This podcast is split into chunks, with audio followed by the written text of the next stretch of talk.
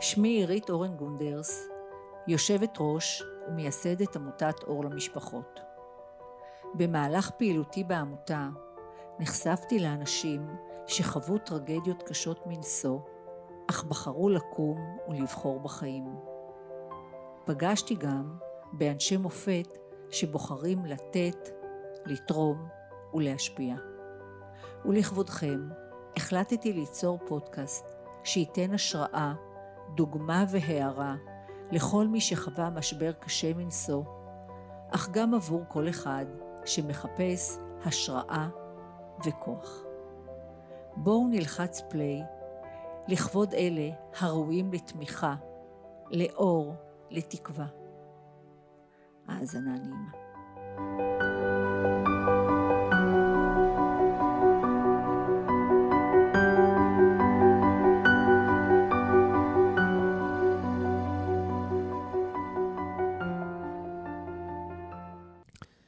הנה משהו מעניין ששמעתי לגבייך, אוקיי?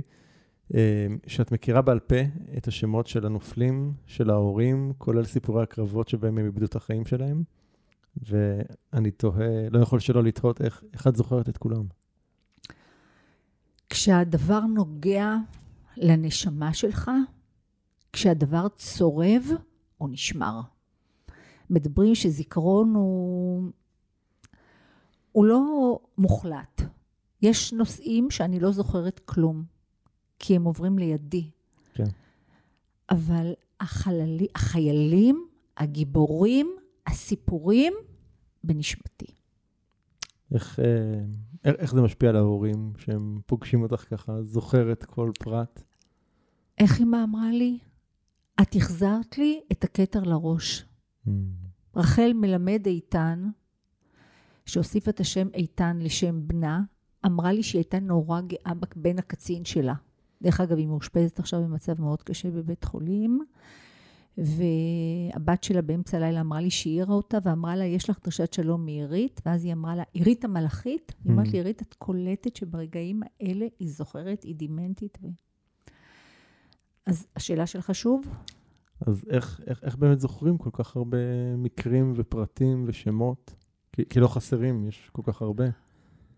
אתה נורא אוהב את החיילים. אתה נורא נקשר להורים, אתה, אתה נורא כואב את הסיפורים שאתה שומע, וזה זה נדבק לך לנשמה. זה, זה, זה משפיע עליך. אה, זה לא עובר לידך. אתה חי, אתה נושם את המעבר, את ההלוויה, את, ה, את השבעה, אתה חושב על ההורים, אתה רוצה רק לגשת אליהם ולחבק אותם. זה עמוק. גם אני פוסט-טראומטית. Mm. ובדרכי אני לא נשארת עם ההורים בבור השחור. העוצמה של העמותה זה להוציא אותם מהבור השחור. אז אני, כל פעם שאני מצליחה לה, ו, ומוציאה אותם, והם רוקדים, והם שרים, והם מתחבקים ביחד ולובשים לבן ולוב... ומצליחים לשים לק אדום, ניצחתי. אז אנחנו הולכים uh, לצלול uh, למסע הניצחון הזה ולהבין אותו קצת יותר לעומק. מיד אחרי זה.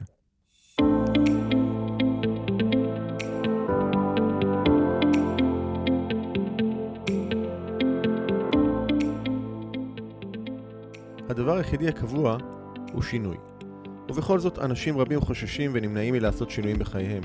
השינוי מוציא אותנו מחוץ לאזורי הנוחות ואל עבר חוסר הוודאות שלרוב מפחיד אותנו מאוד. ובכל זאת, ישנם אנשים שמוכנים להתמסר לתהליכי השינוי, ולא רק לשנות, אלא בעיקר להשתנות, ולהמציא את עצמם שוב ושוב מחדש.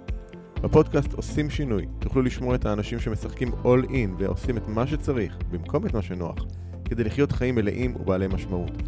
בכל שיחה אנו צוללים לעומק התהליכים הפנימיים שהם עוברים, הטריגרים שמפעילים אותם, הפחדים והחששות, ההצלחות, הכישלונות, הפעולות שהם עושים וההתפתחות שהם עוברים. בכל שבוע תוכלו לשמוע את ערן שטרן ברעיונות מרתקים ומעוררי השראה עם אנשים שהפכו את השינוי לדרך חיים. לפרקים נוספים בפודקאסט תיכנסו לאתר doingchange.co.il או חפשו עושים שינוי באפליקציות הפודקאסט המובילות, iTunes, ספוטיפיי, גוגל פודקאסט ואחרות.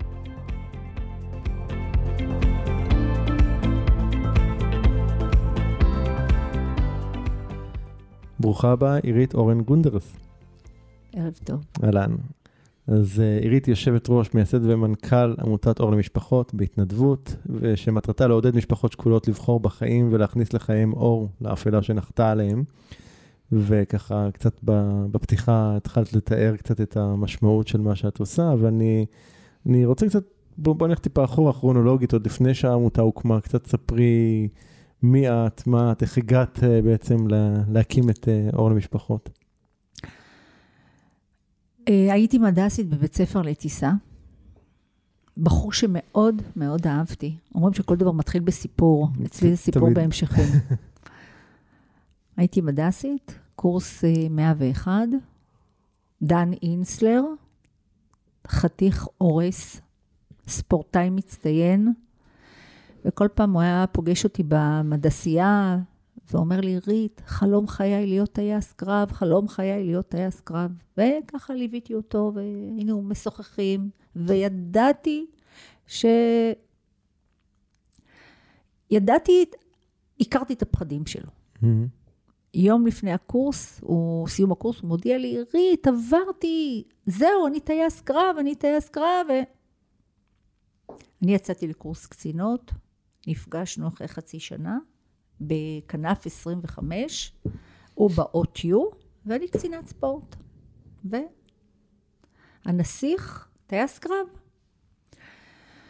חודשיים אחרי זה, אמצע הלילה, שתיים, שלוש, רעש והמולה באמצע הלילה במגורי קצינים, דופקים לנו בדלת, דן אינסלר נהרג, mm. היה ורטיגו, והוא נכנס... 15 שנה לקח לי להגיע לקבר שלו. ברור. רק כשהייתי סגן אלוף, כראש ענף כוח אדם של חיל ההנדסה הקרבית, וליוויתי משפחות לבתי העלמין, בסוף ההלוויה של חייל, העזתי לחפש בגבעת שאול, הלכתי וחיפשתי את סגן דן אינסלר. למה? למה, למה זה היה כל כך קשה? כל השנים עקבתי מה קורה לאבא שלו, מה קורה להורים שלו. לא העזתי להתקשר, לא ידעתי מה לעשות, לא ידעתי איך לעכל את זה, לא ידעתי איך לחוות את זה. פחדתי לגשת להורים. פחדתי, לא ידעתי מה אומרים. מה, מה פחדת? אה. לא ידעתי מה להגיד. בכיתי, אבל לא ידעתי. אז זה לא היה כל כך, לא, לא ידעתי מה לעשות עם עצמי. כאבתי ובכיתי ולא ידעתי מה לעשות, ולא העזתי. והלכתי לקבר ואמרתי לעצמי, יואו, הרבה זמן אף אחד לא היה כאן. והתחלתי לנקות את הקבר, וסידרתי את הפרחים. אני בוכה שאני מספרת לך את זה, כן. אבל זה מה שקרה לי.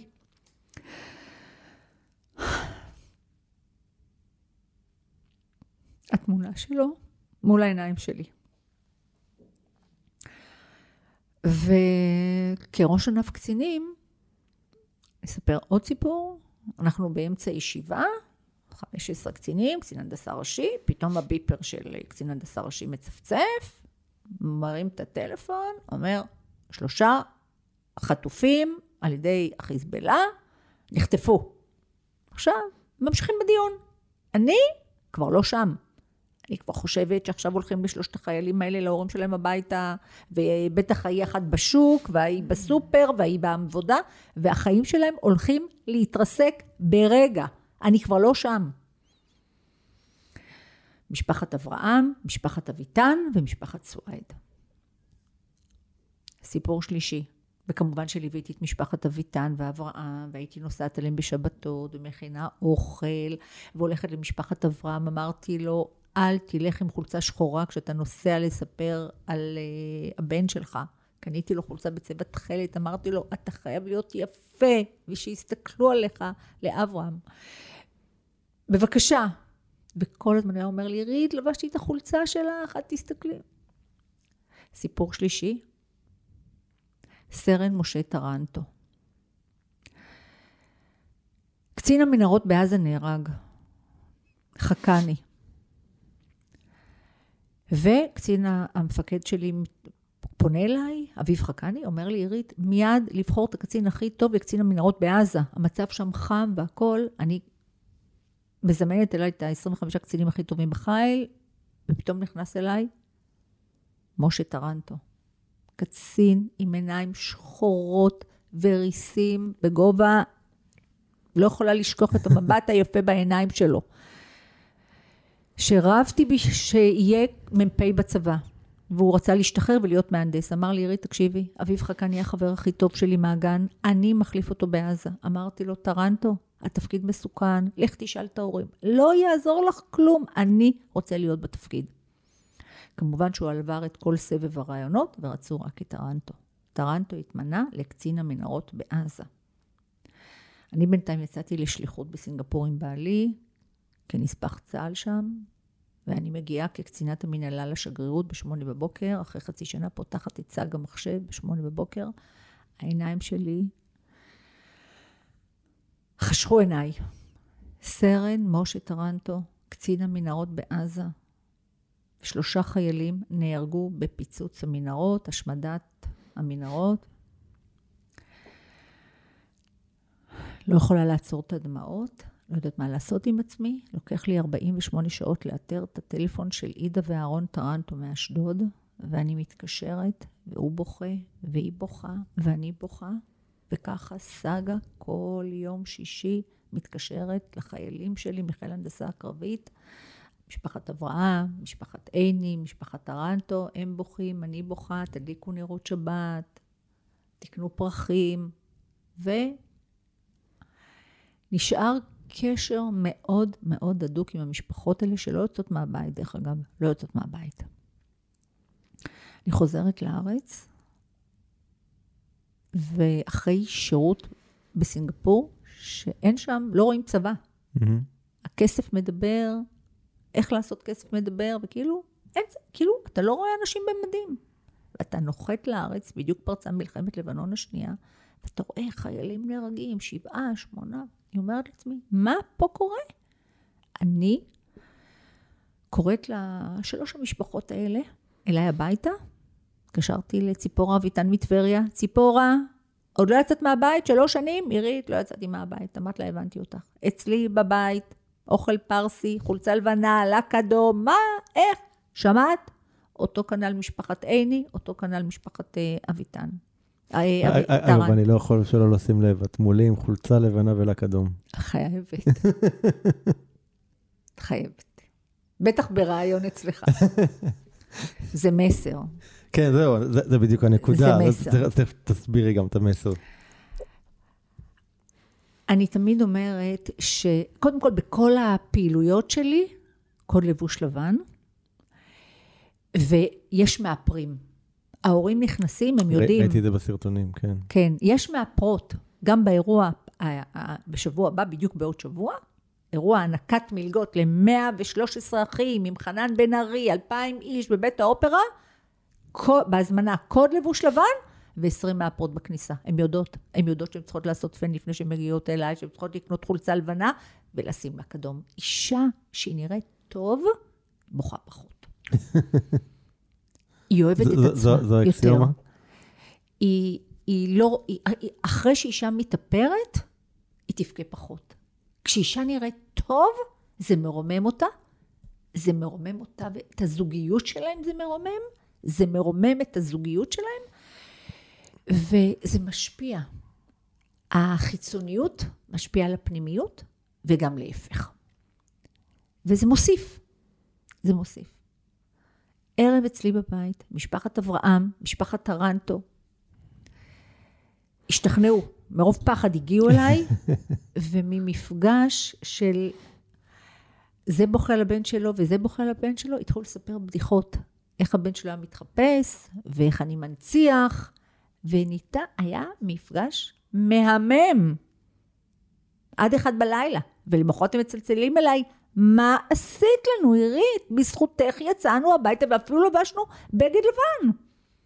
ואז אני מסתכלת על בעלי, בעלי שירת כמפקד יהודה ושומרון, גם כן תת-אלוף בצבא, והכל אמרת לו, אורן, תביא את החיילים שלך מדובדבן. אמר לי, יאללה. עשיתי עשר משפחות. Mm. והמפגש היה מהמם.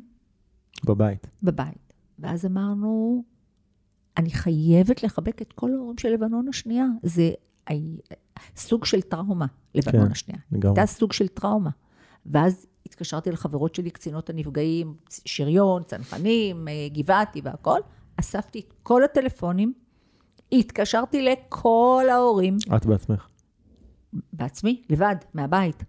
בישלתי 100 איש, אני. 100 איש. אספתי כיסאות מהשכנים ושולחנות והכל. התקשרתי לנחום ברנע, שהיה, שהבן שלו נהרג בקו 18 והוא חתן פרס ישראל. אמרתי לו, בוא, תן דוגמה, תן כוח. הוא לא הכיר אותי, אבל הוא כנראה קצת נבהל, ואמר לי, טוב, אני בא. התקשרתי לרב הצבאי הראשי דאז, הרב וייס, שהבת שלו תהילה נהרגה בתאונת דרכים, אמרתי לו, בוא תיתן כוח להורים לקראת ראש השנה. הזמנתי את המורה לפסנתר של הבן שלי, שינגן שירי אה, ראש השנה. וככה, והזמנתי מהחברה שלי שיש לה חנות פרחים, פרחים, זר פרחים לכל משפחה שתיכנס לכבוד, לכבוד ראש השנה. וככה. הם באו? באו. משפחת חסון אמרה לי, הגענו, בעלה שני מטר, היא מטר וחצי ליאור חסון ממושב נעמה, אימא של גיא, ואמרה לי, תקשיבי, באנו, אבל רק לחמש דקות כי לא היה לנו נעים. תקשיב, אנשים נשארו, ונשארו, ואפילו שרו שירי ראש השנה. לחלקם אני מניח שזו הייתה אולי פעם ראשונה שהם שרו, אחרי הנפילה של ה... פעם ראשונה שיצאו מהבית, פעם ראשונה ששרו, ופעם ראשונה שנפגשו כולם ביחד. כל לבנון השנייה, קצת חיל ההנדסה, קצת צנחנים מהבעל שלי, וביחד, ביחד שרו ואיחלו אחד לשני שנה טובה. שנה טובה. לצד הכאב שרים, מתחבקים ומתחזקים. זאת אומרת שיש פן נוסף לכאב, הכאב נמצא, אבל יש רגעי התרוממות. כן. מה, מה, מה, מה, מה את מרגישה כשהערב הזה מסתיים? כולם הולכים, כיסאות מקופלים, מה, מה, מה, מה את מרגישה ברגעים האלה? את, אני לא יכולה להסביר לך את סוג של התרוממות הנשמה וה... אי אפשר להרגיש טוב יותר ומרוגשת יותר, כואבת, גם כואבת, יש גם כן. סיוטים בלילה מהסיפורים, אבל נניח לזה לצד. אני תמיד אומרת, החוכמה זה לא להאחז בכאב, העוצמה זה להיות גאה במה שיש ובטוב שעשית. לא להיחלש מהקושי, אלא להתחזק מהכוח שהצלחת להעניק ברגעים האלה. כאב תמיד יש. כן. ואז אני אומרת אה, לבעלי, שהוא השותף שלי, ואתה יודע, הוא, בלעדיו לא היה כלום, שלמה אורן, אמרת לו, אורן, תקשיב, תראה מה עשינו כאן. אבל זה הכל בגינה. Mm. אני את חנוכה ידלג, אצלי ידליקו נר חנוכה, אבל מה אני אעשה? אין לי מקום בבית. ואז התקשרתי לחבר שלנו, מוטי מזרחי, הוא היה בזמנו אלוף משנה עם מנכ"ל עזריאלי, אמרתי לו, תסדר לי מקום, בעזריאלי.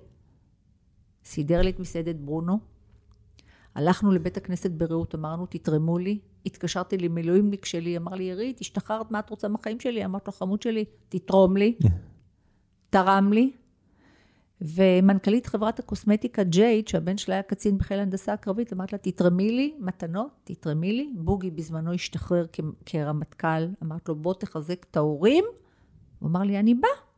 לקחתי את הבנות שלי, חיפשתי אותן ללהקה צבאית, הם והחברות שלהם, וכולם הדליקו נר שני של חנוכה במסעדת ברונו.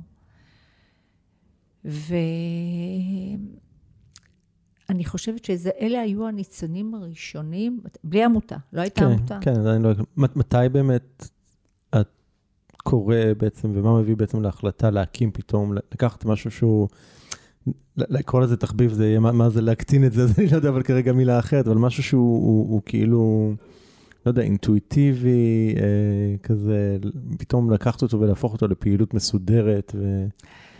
בז... בתקופה ההיא, אתה רואה, אני מגונדרת. אה, הקמתי, אה, הקמתי חברה, תדמית מנצחת בחברה ובעסקים. בוגרת וינגייט, הייתי מאמנת אה, אישית, יוגה, והייתי קואוצ'רית, איך, ומאוד אהבתי את זה. נתתי הרצאות, ואהבתי את זה מאוד, והיה לי אתר, ו...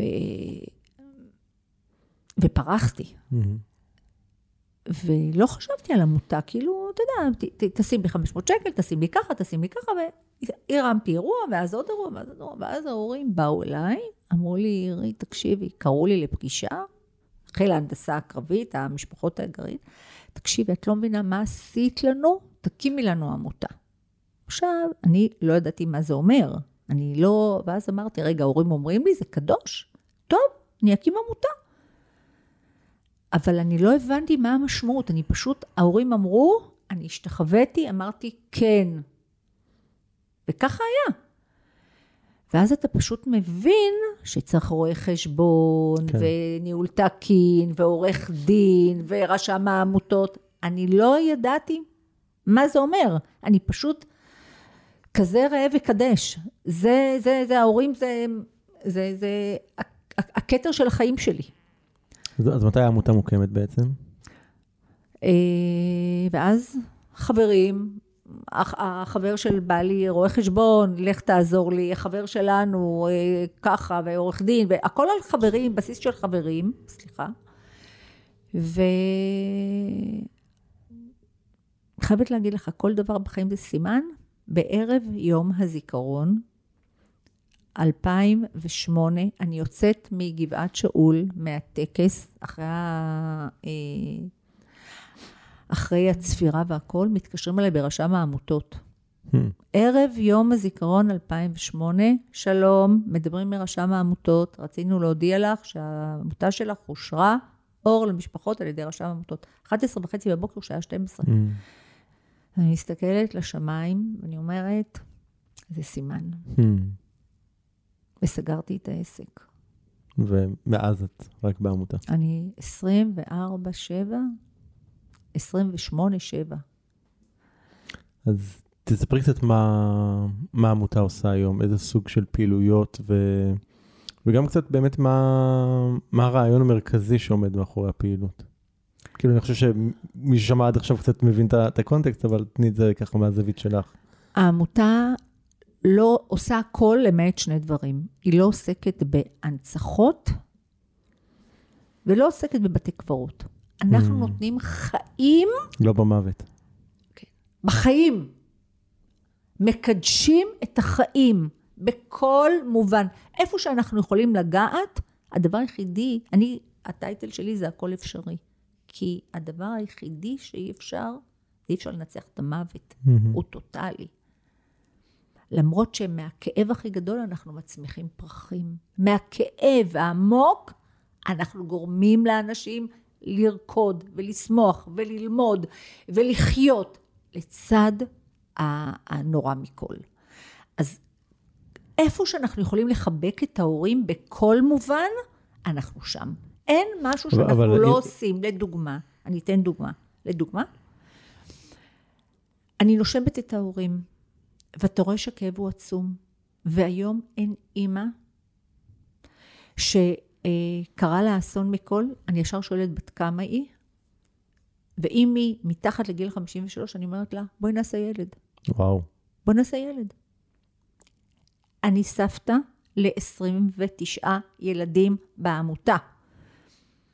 אימהות מגיל 43, שהייתה הכי צעירה, עד גיל 53, ילדו 29 ילדים. אני לא לבד, אני ה, ה, אולי המטורפת ש...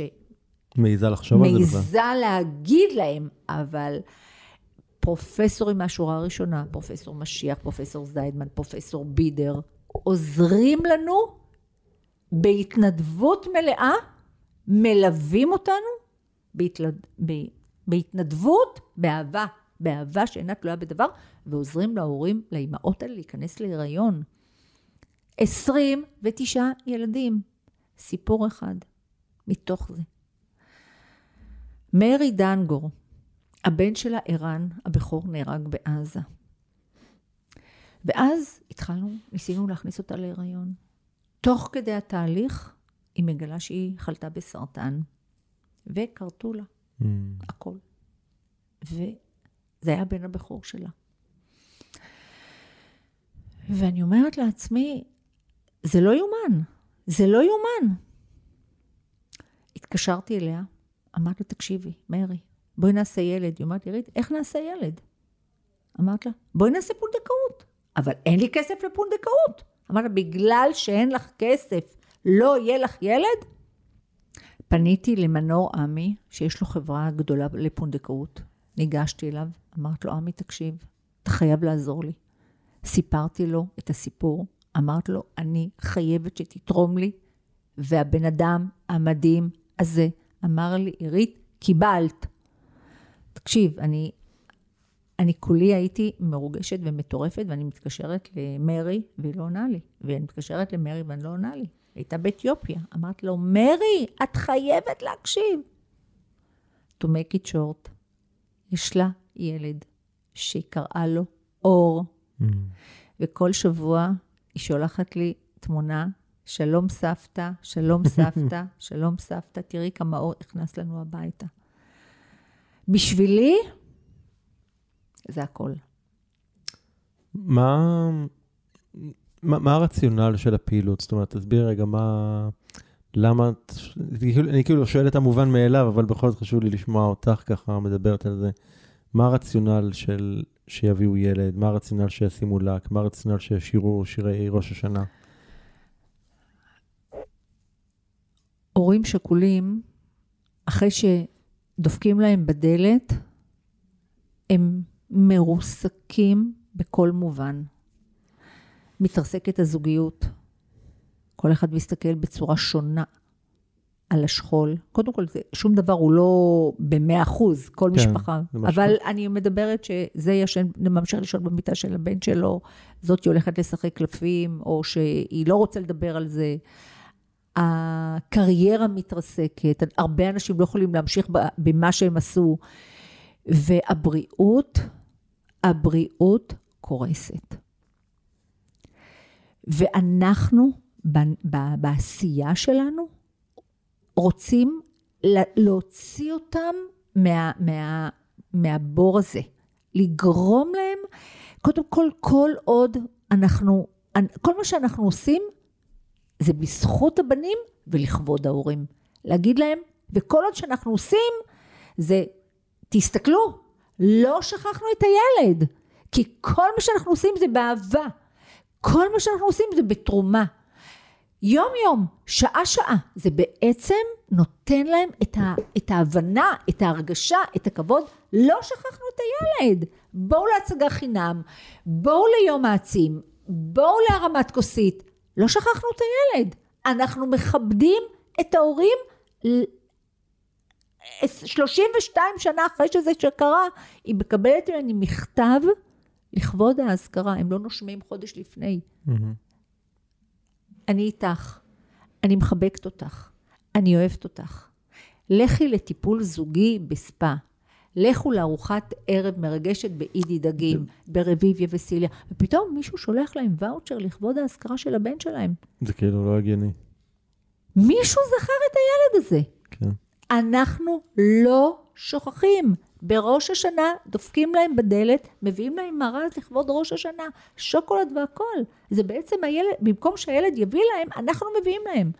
בחנוכה אנחנו שולחים להם אה, אה, דמי חנוכה, ושמן, ואור, ומגיע שליח, ובא לחבק אותם. ובפורים עכשיו מתחילים להידפק היום, הייתי בבני עקיבא, נערי, כל הנוער העובד של בני עקיבא בא, לוקח מארז של משלוח מנות, דופק להם בדלת, אמר, אני מכיר את הסיפור של הבן שלכם. באתי להביא לכם משלוח מנות. Mm. וביום הזיכרון, עץ הזית ודגל, דופקים להם בדלת דפיקה מלטפת, אוהבת. אנחנו לא שוכחים. כל עוד אנחנו זוכרים, הילד חי. יש פה, יש פה משהו שהוא, אה, ממה שאני שומע, שבעצם, אני חושב, אני שוב, לא, לא הייתי בסיטואציה כזאת, אבל אני יכול רק לדמיין, אבל שאולי כשקורה משהו כזה, אז אתה פתאום נהיה לא לגיטימי לשמוח, או נהיה לא לגיטימי, או שאפילו אני יכול לחשוב על מקרים שאולי הורים חושבים על זה שאם הם ישמחו עכשיו, זה כאילו פוגע בזיכרון של הילד. את, את נתקלת בתפיסות כאלה? כן, כן. יש לי מה, מועדון. מה, מה את אומרת להם כשאת שומעת את זה מהורים? אם אני אשמח, אז אני כאילו, אני, מז, אני כאילו מזניחה, או אני, אני לא יודע מה המילים, אבל... קודם כל שאתה מאוד צודק. ואני, יש לה, אחת הפעילויות שלנו זה אור למשפחות בזאפה. דני סנדרסון הופיע, וכל הקהל עלה על השולחנות ושר. ושר. אז באה לה אימא, אמרה לי, תקשיבי, תעשי לי טובה, אל תצלמי אותי, כי אם תצלמי אותי, אנשים יחשבו שזה עבר לי. Mm. כך אימא אמרה. ולעומת זאת, הרבה הורים אומרים לי, איזה כיף לי לבוא למשהו שאני יכול להשתולל ולהרגיש נוח, וכולם מבינים אותי, כי אני מסתכל בעיניים של זה והוא רואה את הכאב שלי.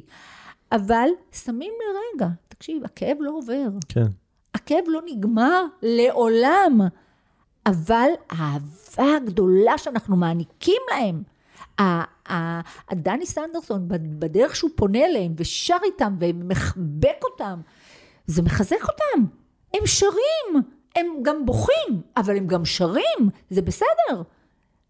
אין שלם מלב שבור, זה בסדר גמור. בא אליי אבא, בדני סנדרסון, ניגש אליי, אומר לי, תקשיבי, אני חליתי בסרטן אחרי שהבן שלי נפל בראש. אני לא מצליח למחוא כפיים, לקחו אותי לעשרות מרפאים בעיסוק, לא הצליחו להשתלט.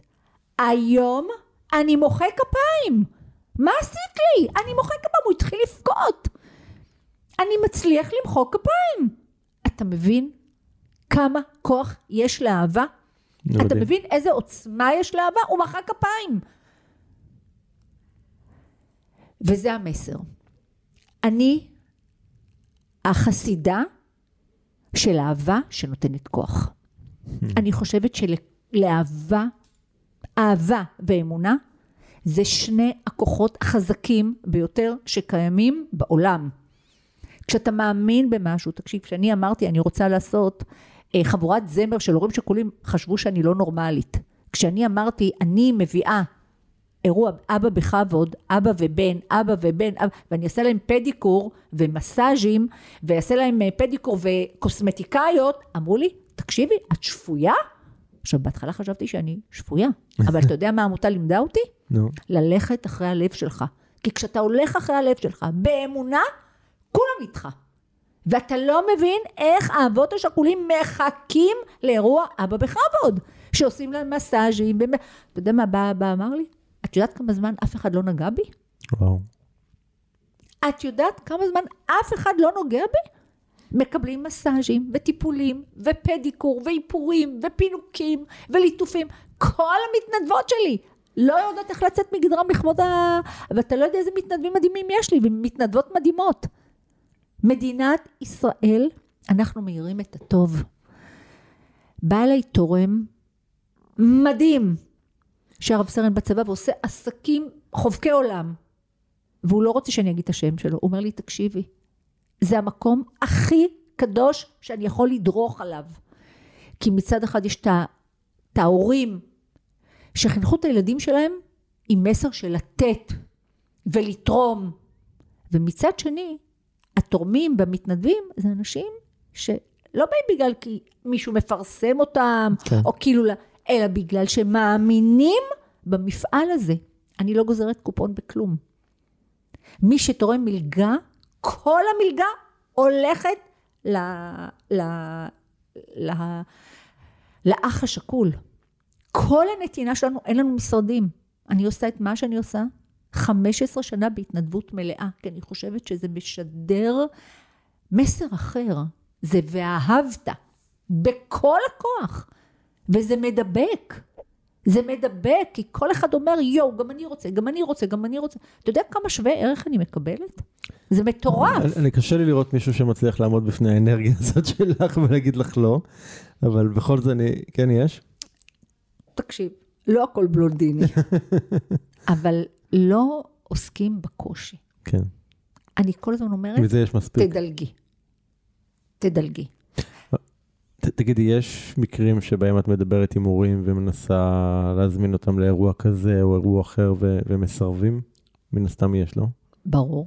ומה, מה, מה, איך את, מה את מנסה לעשות? כאילו, קודם כל, כאילו, איך את משכנעת אותם לשתף פעולה? איך את משכנעת...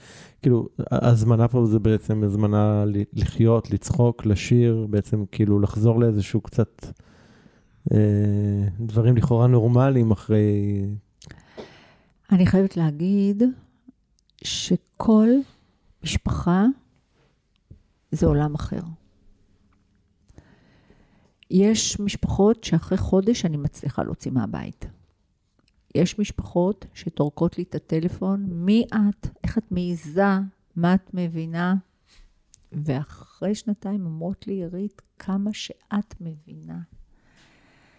זה... גם עד היום את עושה את כל הטלפונים? היום אני לא עושה את כל אוקיי. הטלפונים, אני עושה לשכול חדש, Mm. רק אני, רק אני. זה המ- המשימה הכי קשה, המשימה הכי קשה בעולם, בעולם. אי אפשר להתרגל לזה. אני צריכה להיות לבד, באנרגיה שלי, והגוף שלי רועד כל פעם שאני צריכה להתקשר למשפחה. כמה זמן אחרי בדרך כלל את מתקשרת? אני מחכה חודש, אחרי חודש כבר. אחרי חודש. זה עדיין מאוד טרי וכואב. מאוד טרי, ומאוד טרי. אני לא יכולה להגיד לך שיש אה, יש משפחה אחת מדהימה, שהבן שלה נפל לפני ארבע שנים, והאימא לא מתקשרת איתי, אני מתקשרת רק דרך האבא, וכשאימא שלה נפטרה אני ניגשתי אליה, דרך אגב, בחורה מאוד צעירה, עכשיו ניסיתי להתקשר אליה, היא פשוט לא עונה לי. גם יש מקרים כאלה. יש מקרים כאלה. יש נקודה שאת מרימה ידיים? לא. עם איורים כאלה? לא. לא. אני לא מרימה ידיים. כל משפחה זה עולם. והקורונה הסבירה לי, תמיד הייתי שולחת אה, אה, חבילות שי פעם בשנה, בראש השנה. ובגלל הסגרים, אה, אמרתי, מה אני אעשה? מה אני אעשה בחנוכה? ואז עשינו משלוח בחנוכה, ואז עשינו בפורים, ואז עשינו ביום הזיכרון, ואני משאירה את זה. כי זה לגעת במשפחות מעבר לוואוצ'רים שאני שולחת, ומעבר לטלפון שאני עושה. לכל אחד ביום ההולדת, אני משתדלת, כן? ביום ההולדת אני מתקשרת לברך, וזה משהו מאוד אישי וזה לא קשור לכלום. יום הולדת של ההורים. של ההורים, כן. כן. אבל הקשר שלי עם המשפחות, גם מי שלא מגיע, מקבל מאיתנו אהבה ארבע פעמים בשנה, ואני ראיתי, הבנתי שיש לזה המון כוח, כי בעצם שליח של בני עקיבא, מתנדב של בזק בראש השנה, מתנדב מ-There for you, מתנדב מרכבת ישראל, מתנדב מסלקום, דופק, או, וגם אנשים פרטיים שהולכים לביקור בסתם יום של חול עם יין ופרי ראשה. יש לזה המון המון כוח. ונוצרות חברויות מטרפות. יש לי סמנכ"ל בב- בבזק, אייל קמיל, שהוא הלך ונתן אריזת שי למשפחת כהן מאשדות יעקב. זהו, הם חברים הכי טובים. וזאת הגדולה של העמותה. כל מתנדב נוגע בבן אדם. החניך בבני עקיבא הוא נוגע במשפחה, הוא כבר רוצה ללכת לאותה משפחה. אנחנו מעבירים את הטוב הלאה. אין לי שום אה, אה, מנדט לאף אחד. אנחנו נותנים, אנחנו... אני רוצה שהאהבה הזאת תתפזר עוד ועוד ועוד ועוד. ויש לי בחור שהוא היה מ"פ בצנחנים, בחור כבר בן 55, אומר לי, גם אני רוצה לעשות ביקור של אור. כל החבר'ה שלי, תני לי. ככה זה נקרא ביקור של אור? כן, ביקור של אור בסתם יום של חול, ביקור של אור. ו- והוא הולך, ואז פתאום הוא גילה את המשפחת לב, והוא רוצה לשפץ להם את האנדרטה, ויש עוד אחת שפתאום מגלה שלאי יש בעיות בלב, ובעלה רופא, אז היא מתחברת לאי, ו... תקשיב, זה לגלגל, לגלגל את האהבות, לגלגל את האהבה. ויש לזה פנים רבות, ולראות אתה יודע שהקמנו את חבורת הזמר אור למשפחות, קובי אושרת מנצח, על 50 הורים שכולים ששרים. ראיתי שאני חושב שזה החגיגות ה-70 למדינה שהם אה, כן. שרו, נכון? באחד הסרטונים שראיתי. נכון, ובפרידה מהנשיא רובי ריבלין, בחרו בחבורת הזמר שלנו, בבית נשיא המדינה, לבוא ולשיר זו ארצי מולדתי.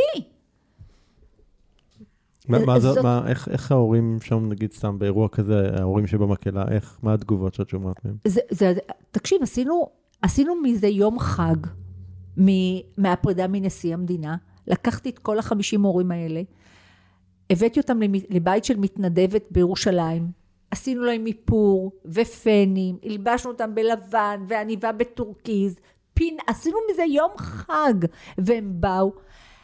כל האורחים בבית הנשיא היו מעל 500-600, ניגשו אליי ואמרו לי שזה היה האייטם הכי מרגש. ולהורים, לעמוד בפני נשיא המדינה ולשיר, ההורים של סגן אלוף דולב קידר.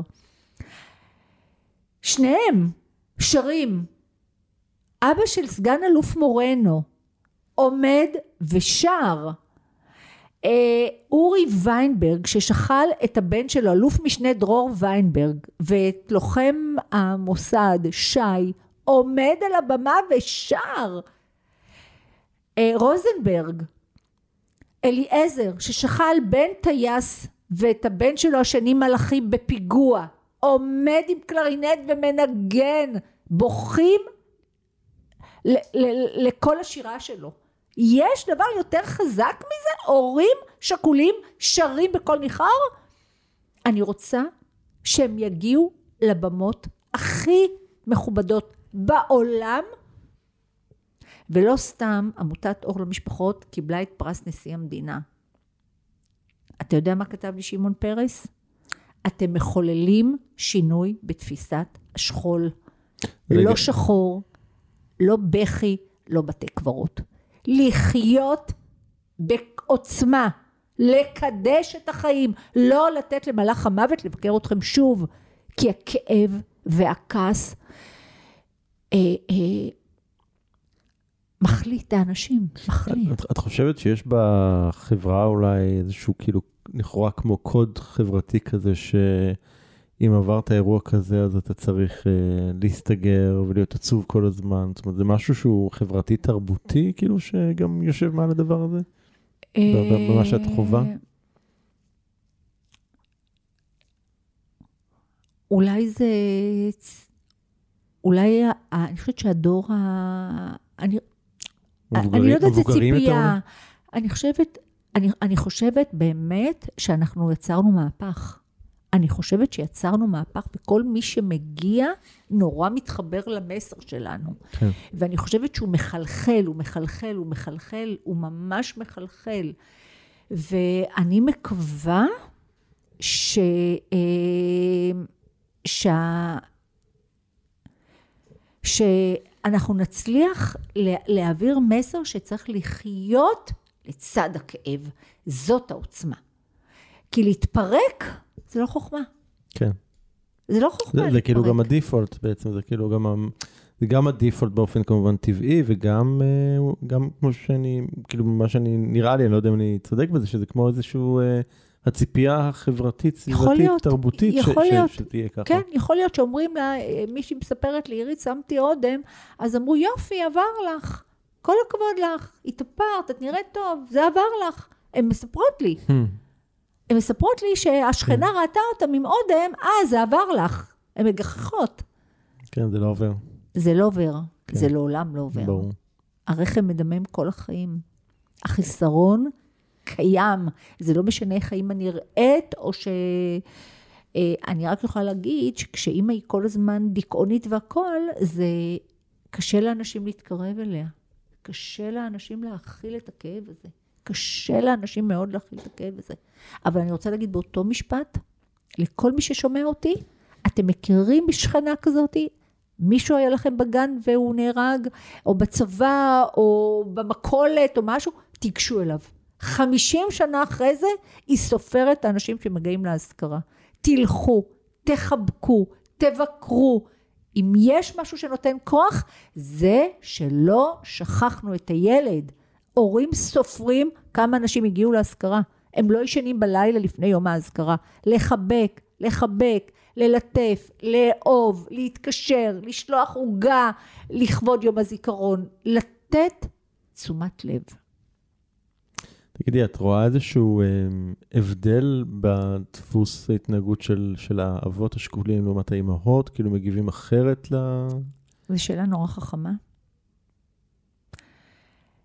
וזה בדיוק, אני מאוד הופתעתי. אימהות הן מדברות, פרלה. כן, כן, טוב, באופן, באופן כללי נשים יותר מדברות מגברים, לא? והחוליה הכי חלשה זה הגברים. שהם מצפים מהם להיות מצ'ואיסטים. חזקים. והם... אותם הכי קשה להוציא מהבית, דרך אגב.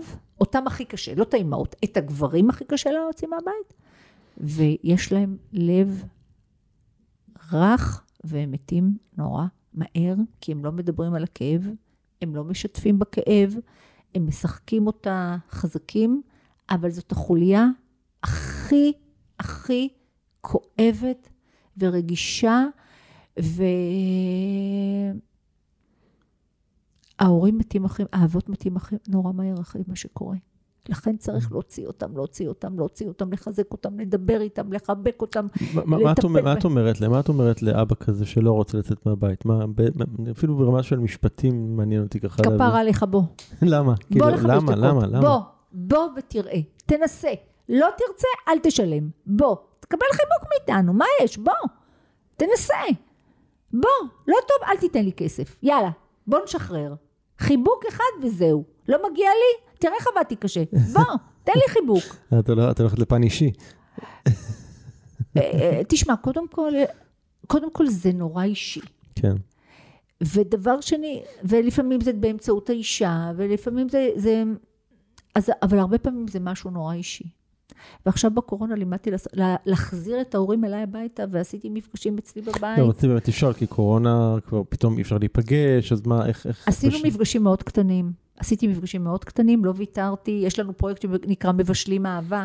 להביא הורים שכולים לבשל עם שאול בן אדרת, ועם משה שגב, ועם... השפים הכי מהממים בעולם תורמים. ולעשות מטיילים בשביל החיים, עם שרית ישי הלוי, וללכת למסעדת המוצי. חמישים. באוויר. עושים. אני לא מוותרת. לא הפסקת. וביקור בטייסת, לקחת הורים, להביא אותם לטייסת בסינימה סיטי, ולהביא 50 הורים. מפגש אצלי בבית לשכול חדש, אצלי בבית, 50. ואנחנו עסוקים עכשיו ב... אה, להצליח להעביר חוק במדינת ישראל שאני שוקדת עליו כבר שלוש שנים. בכלל, הפעילות של העמותה שלי אני רוצה להגיד לך, אני כל היום זזה. איפה שאני רואה שיש בעיה, אני מתנפלת עליה.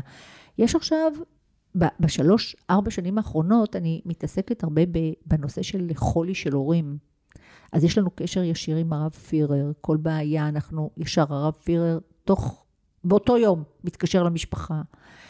יצרתי קשר נהדר עם מנכ"ל רמב"ם ועין כרם ואסף הרופא ווולפסון שיש בעיה, ישר מבקרים אותם. וטובי הרופאים מבקרים את האנשים האלה ועוזרים לנו.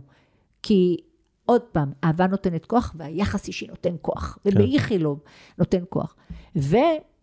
אה, וכמו שאמרתי שאנחנו צועדים עם הזמן, אז אני רוצה עכשיו, אני שלוש שנים שוקדת לחוקק את חוק ההמשכיות. מה שקורה היום זה שהורים שכולים פונים אליהם ואומרים להם תתרמו את האיברים של הילד שלכם אחרי שהילד נופל והם מסכימים לתרום את האיברים ואז אם הם קצרו זרע הם רוצים להפוך להיות סבא וסבתא לא מאפשרים להם mm. החוק לא מאפשר. פניתי לצביקה האוזר עכשיו אחרי שהתהפכו כמה ממשלות ולא יכולתי לעשות כלום ואנחנו בכל הכוח הולכים לשנות להפוך, לחוקק את חוק ההמשכיות, שיאפשר לאבא ולאימא של חייל שנפל להפוך לסבא וסבתא. ובנוסף, אני רוצה לה, אה, מה, להוסיף... דרך, דרך פונדקאות או... כן, כן, כן. לא ייתכן שהורים, הורים ששלבו זרע... שבעצם שהסבא וסבתא יגדלו את הנכד, זה הרעיון. לא, לא, אה, לא, לא? לא, לא. זאת אז- אומרת, יש היום הרבה אימהות, נשים, אה, אוקיי. שלא התחתנו. במקום אה, ללכת ולקנות זוג. מבנק הזרע, Mm, היא התחברה לסיפור הבנתי. של חנן ולעמית בן, אה, אה, ברוך בן יגאל, עמית, שהיא רוצה לקחת את הזרע שלו. למה היא צריכה לקנות בבנק הזרע? פה. יש סיפור, היא מרוויחה סבא, היא מרוויחה ווין- זה ווין סבתא. ווין אה, מאוד חזק. ברור, כן. ולהגיד לך משהו?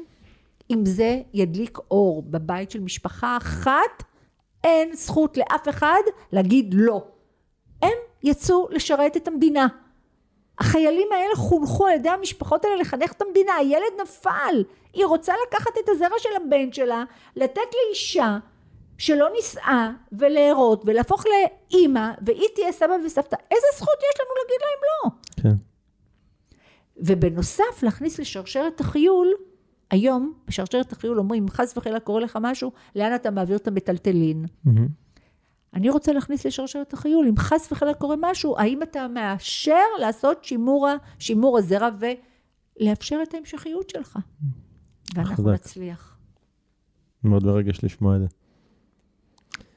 אמ, הנה עוד עובדה מעניינת שלמדתי עלייך, זה שאת אלופת צה"ל בירי אחרי מאמץ. כן. תסבירי.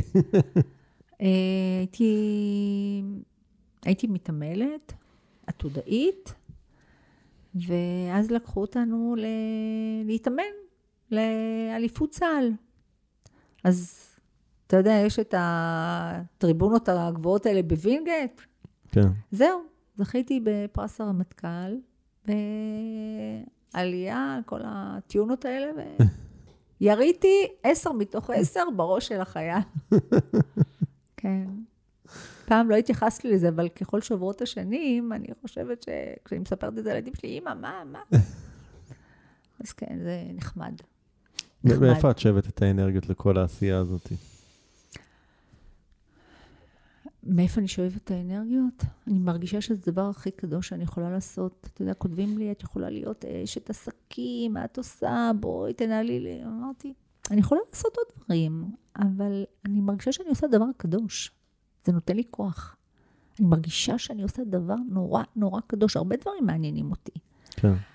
אבל עכשיו להתעסק עם זה כל הזמן, אני רוצה לעשות, אני, אני מרגישה שאני מצליחה, איך, כשאימא אחת אומרת לי, עירית, את המצילה שלי, אימא, את המלאכית שלי, שינית לי את החיים, בזכותך אני יוצאת מהבית, את לא המלאכית שלי, של אימא שלי, את המלאכית שלי, שינית להורים שלי, הם 20 שנה לא יצאו מהבית עד שהם לא הכירו אותך. איך, איך זה באמת משפיע? דיברנו הרבה על ההורים, אבל קצת שאר בני המשפחה, אחים, זה משפיע על אחיות. האחים, שינית כן. להורים שלי את החיים, תודה. תקשיב, אני מקבלת מכתבים שאני יושבת ואני בוכה.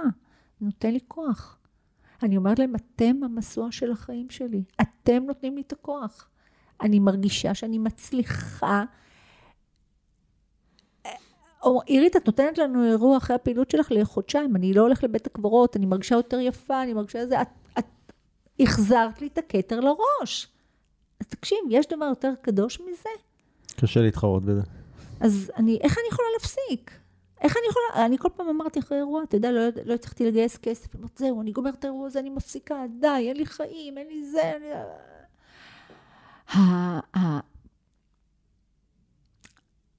העשייה, ההצלחה, החיבוק הגדול הזה, התגובות של ההורים, אני לא יכולה להפסיק. אני לא יכולה להפסיק, זה ממכר. הנתינה, הנתינה הזאת היא... שואלים אותי כל הזמן מתי אני מפסיקה. ויש תשובה? כולם אומרים לי, מה התוכניות שלך לטווח הרע? מה להמשיך מה את רוצה לעשות טוב. לעשות שתהיי גדולה? כן. להמשיך לעשות טוב. כל החיים שנעשה טוב. להדביק אנשים, לעשות טוב, אבל בעיקר להדביק אנשים, להאמין בעצמם. אתה יודע, אני בן אדם, אני חושבת שאני, כאילו, אני חושבת שאני בן אדם נורא נורא רגיל וממוצע, שלמד ללכת אחרי הלב שלו. Mm. ואני חושבת שאנשים צריכים ללכת אחרי הלב שלהם.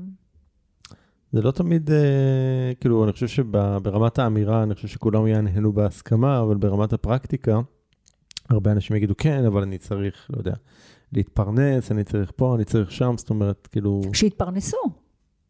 הציעו לי לקחת הרבה פעמים שכר. כן. שיתפרנסו. בסדר, תעשה את הדבר הכי טוב, הכי טוב. לא משנה מה, אני כל הזמן אומרת, תעשה את הדבר הכי טוב, ותהיה מקצוען במה שאתה עושה. כי אנשים, אה, אני יודעת שכולם רואים הכל. אני כל הזמן אומרת, תעשו טוב, זה בולט. תעשו הכי הכי טוב שאתם יכולים, כל מה שאתם עושים, או שאל תעשו בכלל.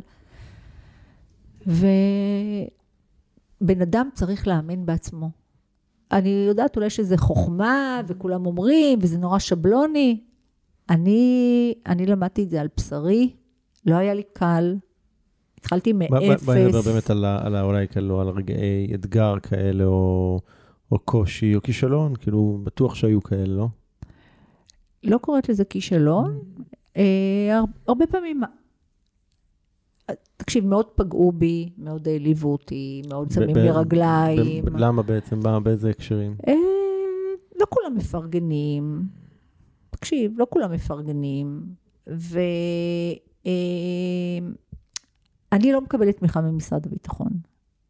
זה לא בגלל שאנחנו לא טובים, זה בגלל שלא מפרגנים לי. אנחנו הכי טובים. מה האינטרס של משרד הביטחון לא לפרגן בהקשר? אה, אה, להגיד לך מה, אתה יודע מה עוד למדתי בעמותה? שאני לא מדברת מה... מה אוקיי. אני לא אומרת לשון הרע, אמרת לי על איזה ספרים הש- השפיעו עליי, זה ספר ארבע הסכמות. ארבע הסכמות, כן. לשון הרע, לא תמצא אותי אומרת לשון הרע. למדתי. את יודעת שזה מעניין, הספר הזה, אה, אני חושב שהוא אחד הספרים שחוזרים על עצמם באמת בכל ה... לא, לא בכל, אבל אצל הרבה אנשים שראיינתי, הספר הזה חוזר על עצמו לא פעם ולא פעמיים. קיבלתי אותו מתנה מתורם שלי.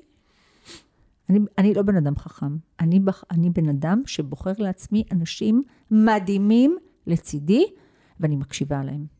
קיבלתי את זה מתנה מתורם וחבר שלי שנפטר לאחרונה, תת-אלוף איציק בן ששון. איש מדהים, בעלים של ביקס, ואני אומרת לך, הספר הזה, יש לי כמה ספרים, אני לא קוראת ספרי, אני קוראת ספרים שהם ערך לחיים שלי, שנותנים לי כוח לעשות טוב יותר. איזה, איזה עוד ספרים? מדריכים, איזה עוד ספרים. ככה את אה, אה, מציינת או זוכרת ככה? אה, של דיל קרנגי, תל קרנגי, כן. אה, כך תרכוש ידידים והשפעה. נכון. כן. אני, הוא ליד המיטה שלי כבר מאז שאני סג"מית. וכל פעם אני חוזרת אליו, ואני חושבת שהוא אחד הספרים הטובים ביותר שקיימים. הוכחה לגן עדן, אני ניסיתי להביא את, ה, אה, את הנוירולוג, הפרופסור הזה לארץ, כי אני חושבת שהוא יכול לתת המון המון כוח להורים, שיש חיים אחרי, כי כשאני מספרת את זה להורים, אומרים, מה, מה, מה? אני מקווה שאני אצליח יום אחד להביא את הנוירולוג הזה, שהיה לו מוות קליני, היה לו מוות קליני, הוא נוירולוג, כן. והוא חווה מה קורה לו מעבר, שיש דברים מעבר, והיה לי נורא טוב לקרוא את זה, כי זה עשה לי טוב. ואני חושבת שאם אני אצליח להביא אות- להורים, זה יעשה להורים טוב לגבי הילדים שלהם. אה, לחיות את הרגע, זה ספר שגם כן עשה לי טוב. חיות את הרגע זה על דן מילמן, אני זוכר נכון? כן. כן. כן. אה, ספרים שהם אה, צידה לדרך. כן, אני לגמרי. מסתכלת על ספרים כצידה לדרך, איך לעשות טוב יותר למען. זה כלי עבודה עבורי. הספרים הם כלי עבודה. יש איזשהו אדם שהכי השפיע עלייך ככה ב- בחיים, ככה? אה, קודם כל, שלמה אורן בעלי, לא הייתי יכולה לעשות את העמותה בלעדיו. הוא, ה... הוא הקואוצ'ר והמלווה והתומך וה... באמת, כי להקים דבר כזה מאין, קודם כל, זה לא להשתכר. כן. הוא נתן לי את התמיכה לא להשתכר, וגם באיזשהו שלב אמרתי אולי כן, אומר לי, רית, לא. ונורא קשה לעשות את מה שאני עושה, כי... כן, לא. את, את, את נתקלת באמת בהמון, בהמון שכול והמון כאב. המון איך, כאב. איך, איך, זה, זה, זה, אי אפשר שזה לא יחדור, לא? נכון, זה חודר. איך את מתמודדת עם זה? ויש לי הרבה סיוטים. תקשיב, זה, זה, זה משהו שהוא... הוא...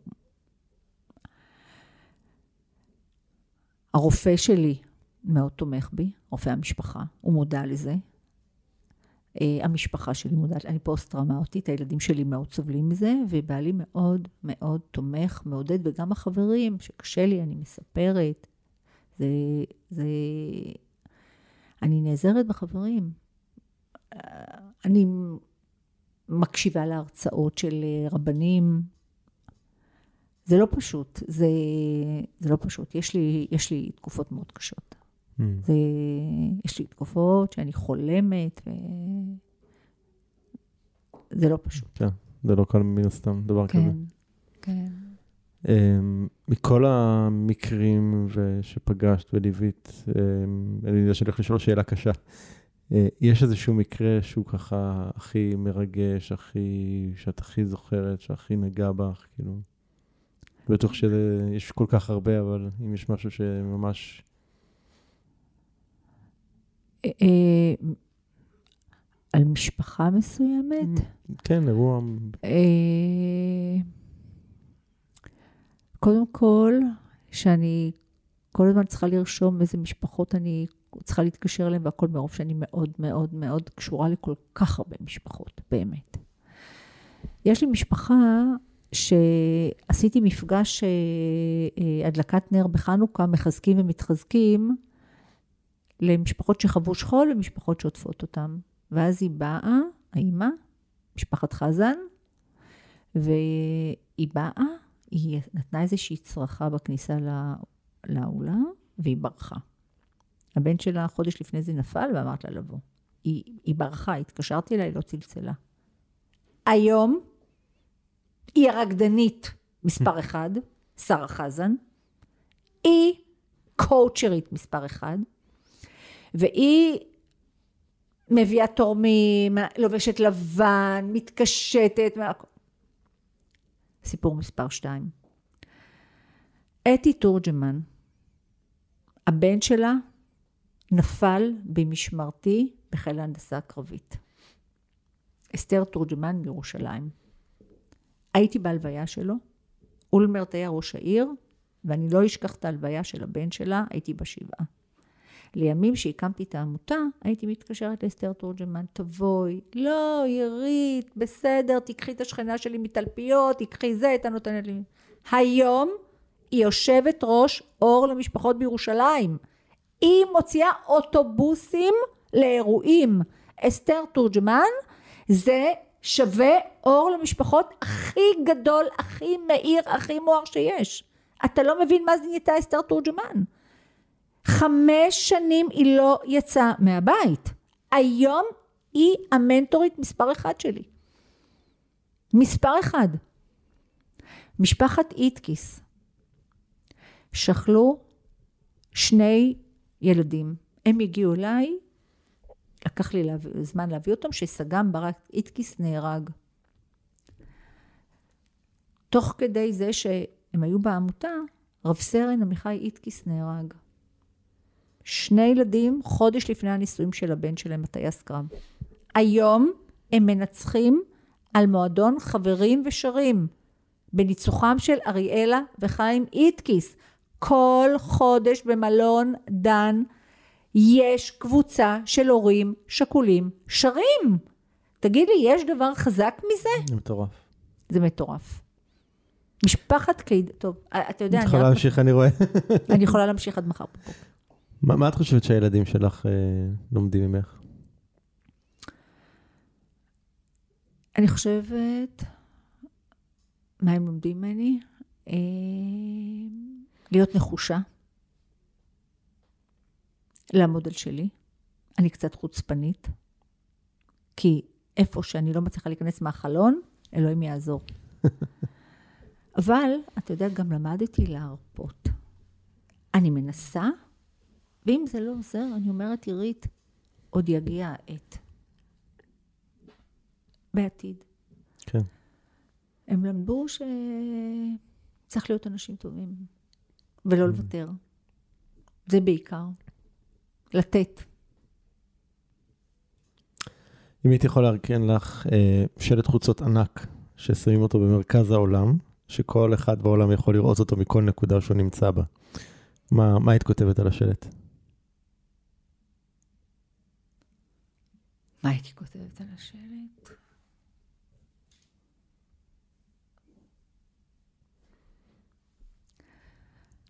התקלה.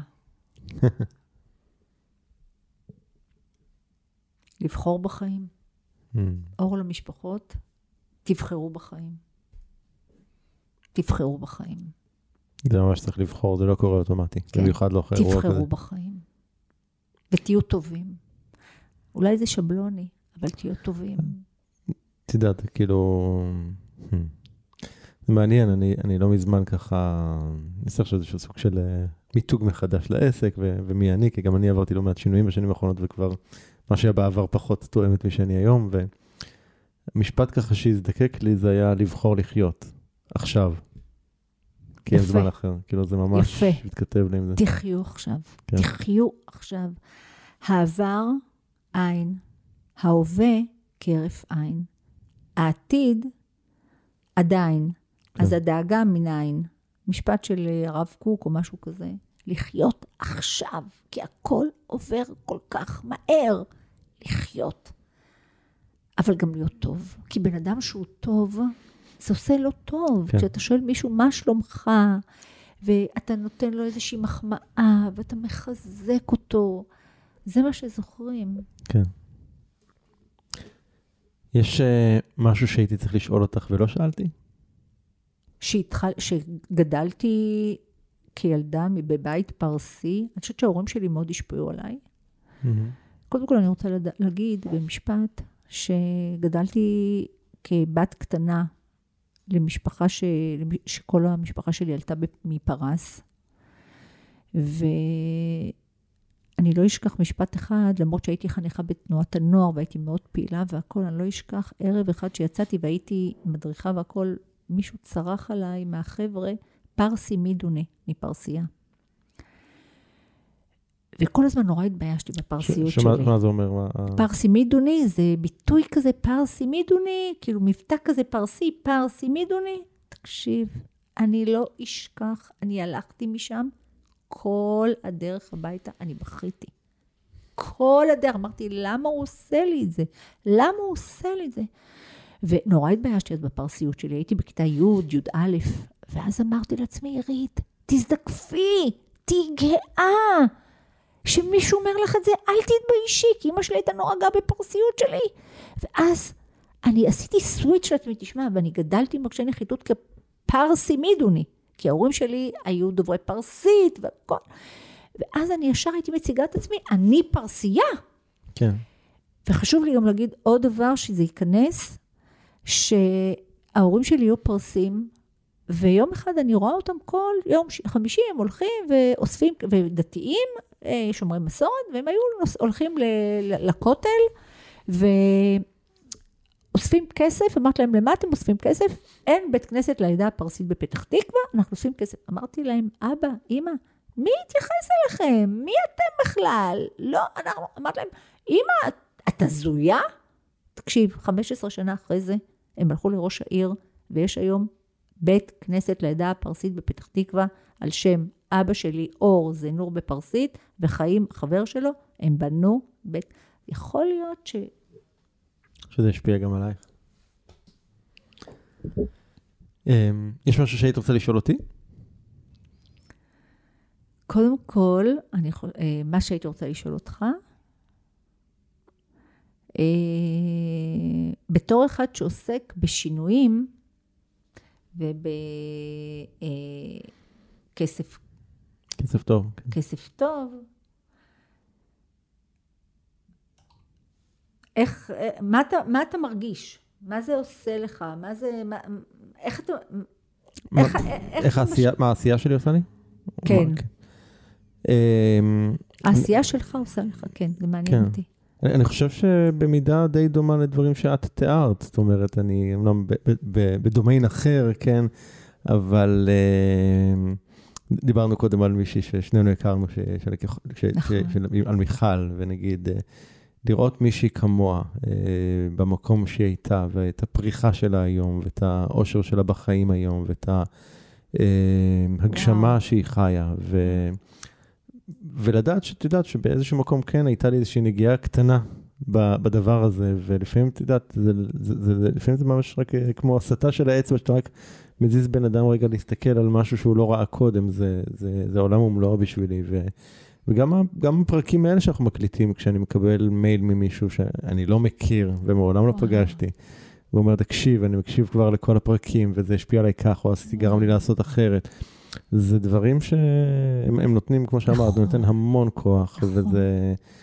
את יודעת, אני, אני, אנחנו מקליטים כאן את הפרק הזה, עכשיו אין לי מושג מי יאזין לו, אני, אבל אני יודע, אני יודע כמה לבבות הוא יזיז, ואני יודע כמה אנשים הולכים uh, להתרגש ממנו, ואני יודע ש...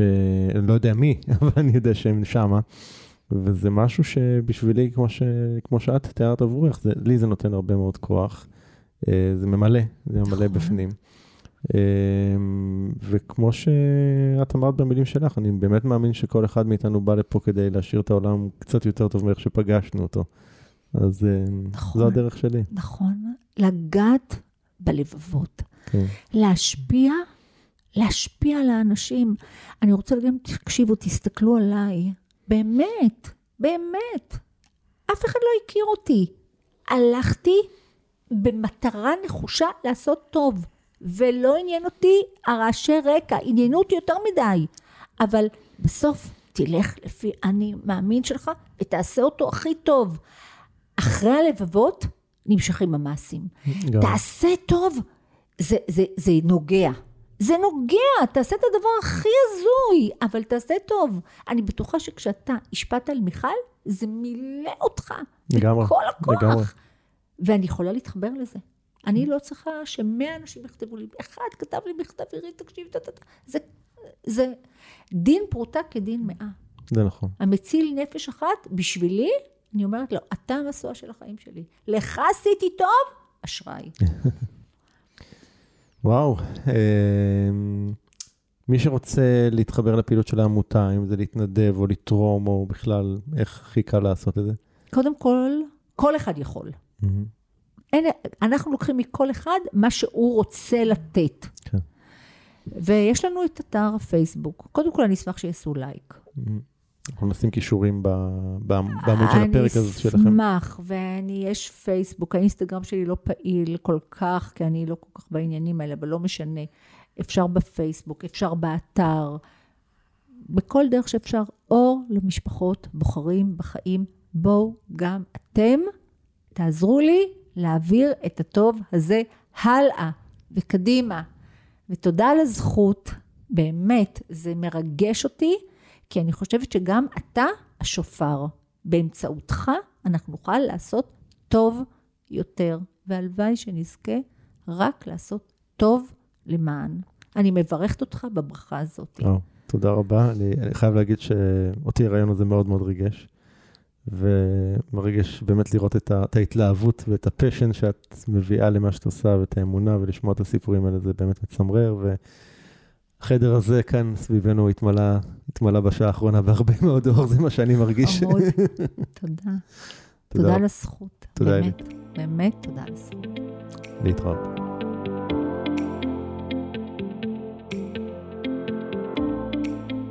זהו, עד כאן לפרק של היום. אם אהבתם את הפרק, אל תשכחו לדרג את הפודקאסט ב iTunes, ספוטיפיי, גוגל פודקאסט, SoundCloud, יוטיוב או בכל פלטפורמה אחרת שדרכה אתם מאזינים לנו כרגע.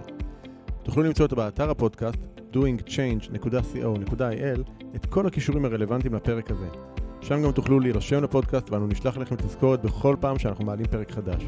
נרשמים באתר doingchange.co.il אני מזמין אתכם לכתוב לי תגובות, מה אהבתם, את מי תרצו לשמוע בפרקים הבאים, או כל הערה והערה אחרת שיש לכם. אתם מוזמנים לשלוח לי ישירות למייל, feedback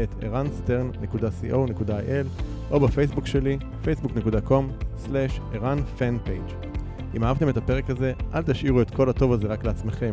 בטוח שיש לכם חברים שרוצים גם הם לעבור שינוי. שתפו אותם ושילחו להם את הפרק. ומילה אחרונה, אבל חשובה.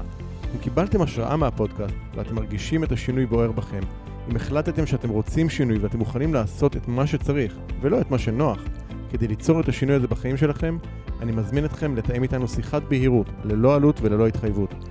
בשיחה הזו נעזור לכם להתמקד ולהבין כיצד לקדם את השינוי בחייכם. לתיאום השיחה ייכנסו לאתר ערנסטרן.co.il/doing change ושוב ערנסטרן.co.il/doing change אני ערן שטרן, שמח שהאזנתם ונשתמע בפרק הבא.